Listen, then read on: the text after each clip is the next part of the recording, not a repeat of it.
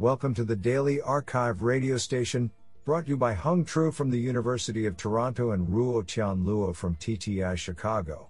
You are listening to the Computation and Language category of March 18, 2020. Do you know that there are more living organisms on the skin of a single human being than there are human beings on the surface of the earth? Today's archive star of computation and language goes to, and Switzerland, for publishing two papers in a single day. Today, we have selected four papers out of 14 submissions. Now let's hear paper number one. This paper was selected because it is authored by Zheng Zhang, Professor of Computer Science and Engineering, NYU Shanghai, and Minlie Huang, Computer Science, Tsinghua University. Paper title Recent Advances and Challenges in Task Oriented Dialogue System. Authored by Zheng Zhang, Ryuichi Takanobu, Minlie Huang, and Xiaoyan. Paper Abstract Due to the significance and value in human computer interaction and natural language processing, task oriented dialogue systems are attracting more and more attention in both academic and industrial communities. In this paper, we survey recent advances and challenges in an issue specific manner. We discuss three critical topics for task oriented dialogue systems 1 improving data efficiency to facilitate dialogue system modeling in low resource settings. 2. Modeling multi turn dynamics for dialogue policy learning to achieve better task completion performance. And 3. Integrating domain ontology knowledge into the dialogue model in both pipeline and end to end models. We also review the recent progresses in dialogue evaluation and some widely used corpora. We believe that this survey can shed a light on future research in task oriented dialogue systems. What an interesting paper!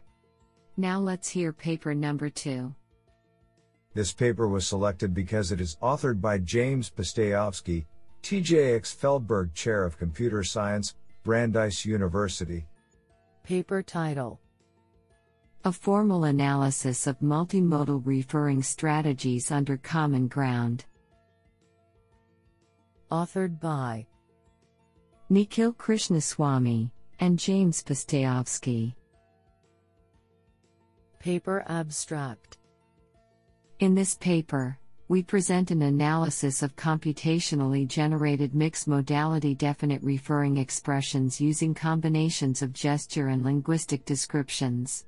In doing so, we expose some striking formal semantic properties of the interactions between gesture and language, conditioned on the introduction of content into the common ground between the computational speaker and human viewer, and demonstrate how these formal features can contribute to training better models to predict viewer judgment of referring expressions, and potentially to the generation of more natural and informative referring expressions.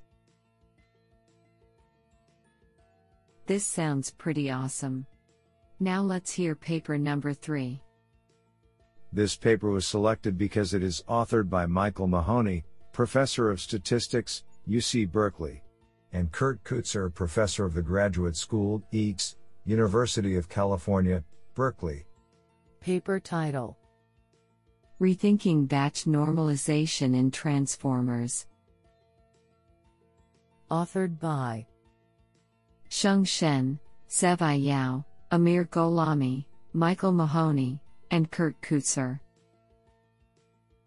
Paper Abstract The standard normalization method for neural network NN, models used in natural language processing NLP, is layer normalization LANE. This is different than batch normalization BN, which is widely adopted in computer vision. The preferred use of lane in NLP is principally due to the empirical observation that a naive slash vanilla use of BN leads to significant performance degradation for NLP tasks. However, a thorough understanding of the underlying reasons for this is not always evident.